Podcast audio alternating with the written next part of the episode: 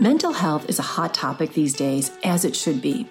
According to the World Health Organization, anxiety disorders are the most common mental disorder, with approximately 4% of the world's population affected. And stress is right there on its heels. According to the American Institute of Stress, around 35% of the US population is feeling stressed. I get it. But what many people don't get is that stress and anxiety are not the same thing. They're frequently lumped together, which impacts your ability to deal with them. It's like applying a band aid to every ouch, except some ouches are a skin knee and some are a broken heart.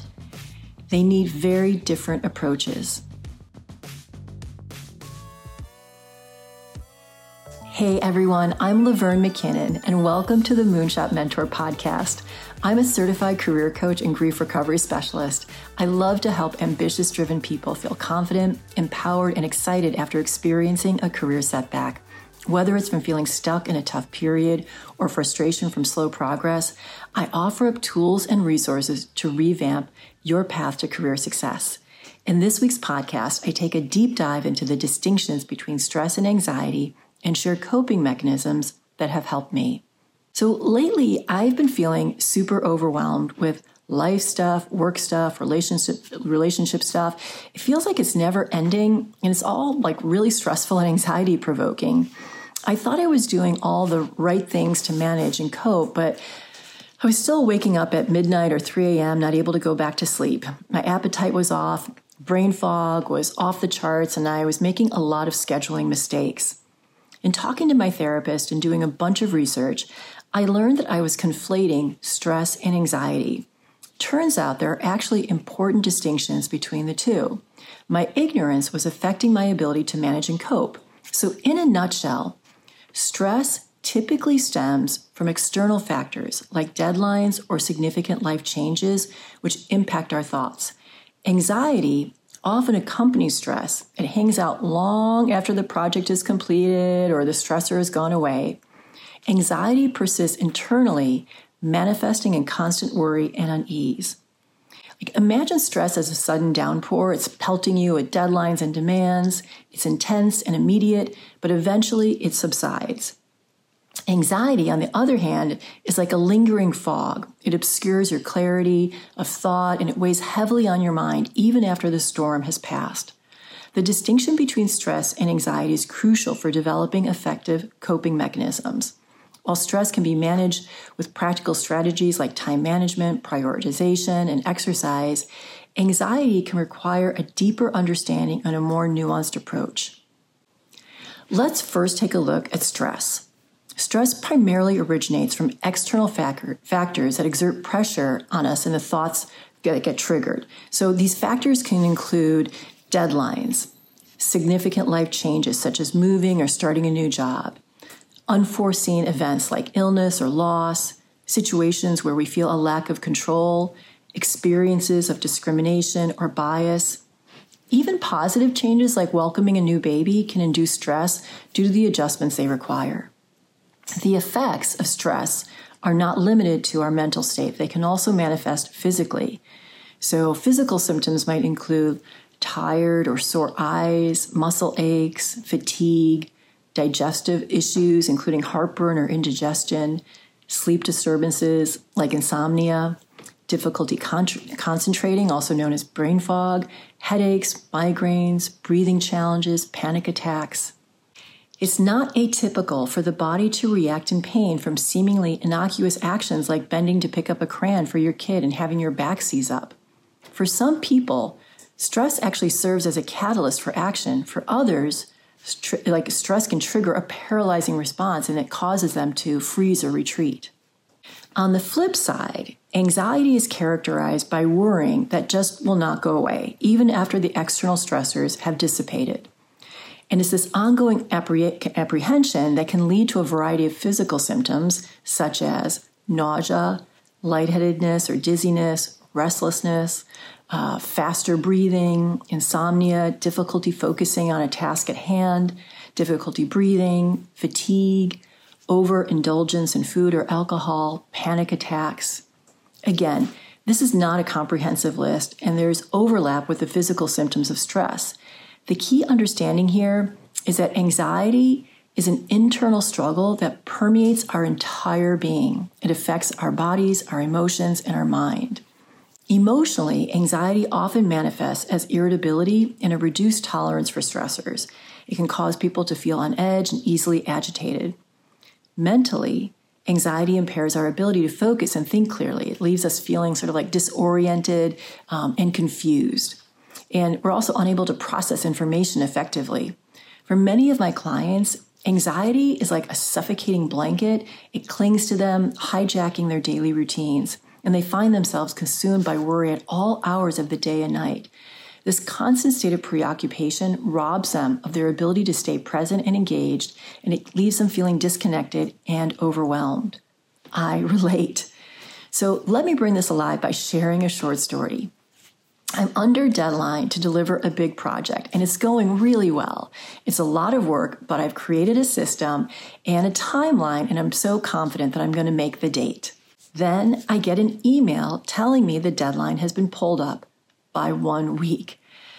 Ugh, I feel my heart speed up, my breath goes shallow, my jaw tenses, and I do this weird thing where I open and close my hands while wiggling my fingers. My stress has spiked. Normally, I would ignore my body and buckle down to do the work. But I want to figure out what to do with the stress, right? So, with new knowledge and some experience, I'm learning to activate these three coping mechanisms. Now, I want you to know that there are a lot of options out there. These are ones that work really well for me. The first is work smarter, not harder. As a recovering perfectionist who values excellence, I have a tendency to overdeliver and drown myself in unnecessary tasks. So, working harder and smarter, I review my to do list and I get real about what truly needs to happen to deliver an excellent product. Next, I really have to identify what I'm doing well and access gratitude. This is also a tool that helps me battle the gremlins that naturally show up when my confidence wanes. So I acknowledge that I'm in constant communication with the client. I've asked relevant and clarifying questions, and I've revised the scope of the work. I'm grateful that I have the creative intelligence to tackle the new challenge and a family that will pick up the slack in the short term, and that I work from home where I can concentrate better. The third tool is to accept what I can't change. I sort of hate and love this. I can't change the request for deadline changes, but I can change how I respond to the request. And then, just as a little bonus tool, I love an affirmation. And so, the one that I use now is that pain is inevitable, suffering is optional. It's, it's not one that I've created. Um, Haruki Murakami created that one or wrote that one. Suffering comes from expectations. In this situation, I had an expectation that once deliverables were agreed upon and the contract was signed, nothing would change. When the request came in, it was an ouch moment. However, I don't need to suffer by expecting that changes will never happen when an agreement has been reached. So each of these mechanisms help me to regulate my nervous system by assessing without judgment. So as a result, I can create choices and look at them with discernment instead of immediately jumping into action. With these tools, I see that I have the following choices. I can take a closer look at my timeline to see if there's any wiggle room and what would need to what I'd need to say no to in order to meet the new deadline. I could push back and say I'm not available to meet the new deadline. I can ask for additional resources to complete the job with the new deadline. Now, with these options identified, I can check which of them feels most aligned with my values as opposed to listening to my people pleaser and perfectionist gremlin. I choose to ask for additional resources to complete the new job with the new deadline because it honors my values of curiosity and courage. I also value collaboration. And if I'm honest with myself and with you, I also want the client to be pleased. So, flash forward, the conversation goes great, and I receive the additional resources requested. However, I can't stop thinking about what I might be missing, what might be falling through the cracks, and how the quality of the project might be affected, why they even asked to pull up the deadline. I start to make up stories about delivering a not great product and how that will affect my reputation. Ugh, my sleep goes south. I'm grumpy with my family. I'm short tempered with team members. I start to make stupid mistakes like forgetting about a Zoom meeting or to send a follow up email. I find my ideas are uninspired and my excitement for my job is waning. I want to just sleep all the time. I have trouble getting out of bed and I can't stop ruminating. The thoughts are just spiraling, spiraling, and spiraling. This is anxiety and it's a beast. So, what to do with this? Like stress, coping mechanisms, there are a lot of tools to help combat anxiety. Now, again, here are the ones that help me the most. There are a lot of other choices out there. I marry notice, naming, and journaling with a 54321 anxiety tool. So I write about what's happening in my body. I write out the thoughts that are running through my head. I write out that I'm experiencing anxiety. And then I write down five things I see, four things I feel, like, like literally feel, three things I can hear, two things I can smell, and one thing that I can taste. This is a grounding tool to get me to like play like get to here and now and get out of the future. It forces me to refocus and from this place of grounding, I can then take the next these next action steps that I'm going to tell you about to quell my anxiety. So the next action step is data over drama, and this is a slogan that my business coach Dallas Travers taught me. I look for the data to support any claims my anxiety is making. Is there hard information to show that the client really hates me? Which is like one of the things that I'm ruminating about. Now, if the data is there, then I write out how to course correct. If there is no data to support the claim, I write out a statement that's sort of like a, an affirmation or, or like a manifesto. I release the fantasy that everyone hates me for sending the email late. See, for me, I have to write things down in order to make it visceral, to literally take it out of my head so it can be released. And then the next step is to assess what happened and write out the narrative. It might look something like this. And, and I want to encourage you when you're writing to just let it flow. Don't try to like edit.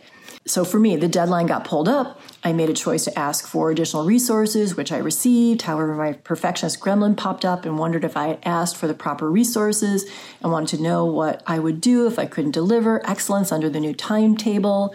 The gremlin hijacked my brain, and I know that the goal of the gremlin is to stop me from honoring my values, living my purpose, and meeting my potential. The potential that I'm being pulled away from is having this deliverable tee up a long term commitment from the client. so I'm choosing to honor my value of process over perfection. That's what it looks like in my journal. And then my final step is that I create an affirmation or an image to focus on when those anxious thoughts pop up. So, one of my favorite affirmations that I use is I am not for everyone.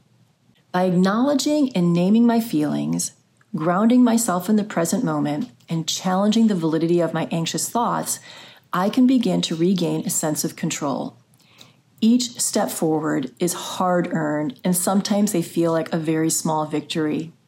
Anxiety is a formidable foe, but I'm a fighter I believe you're probably a fighter because you're either uh, listening or watching this. And it's also important to acknowledge that occasionally we need to take time to lick our wounds. So, bottom line, navigating the intricacies of stress and anxiety, it's a journey that requires both self awareness and proactive coping strategies. While stress may stem from external pressures and deadlines, Anxiety can linger long after the storm has passed. It affects our minds, our hearts, and bodies. By understanding the distinctions between the two and using techniques such as grounding exercises and challenging anxious thoughts, we can regain control of our mental and emotional well being.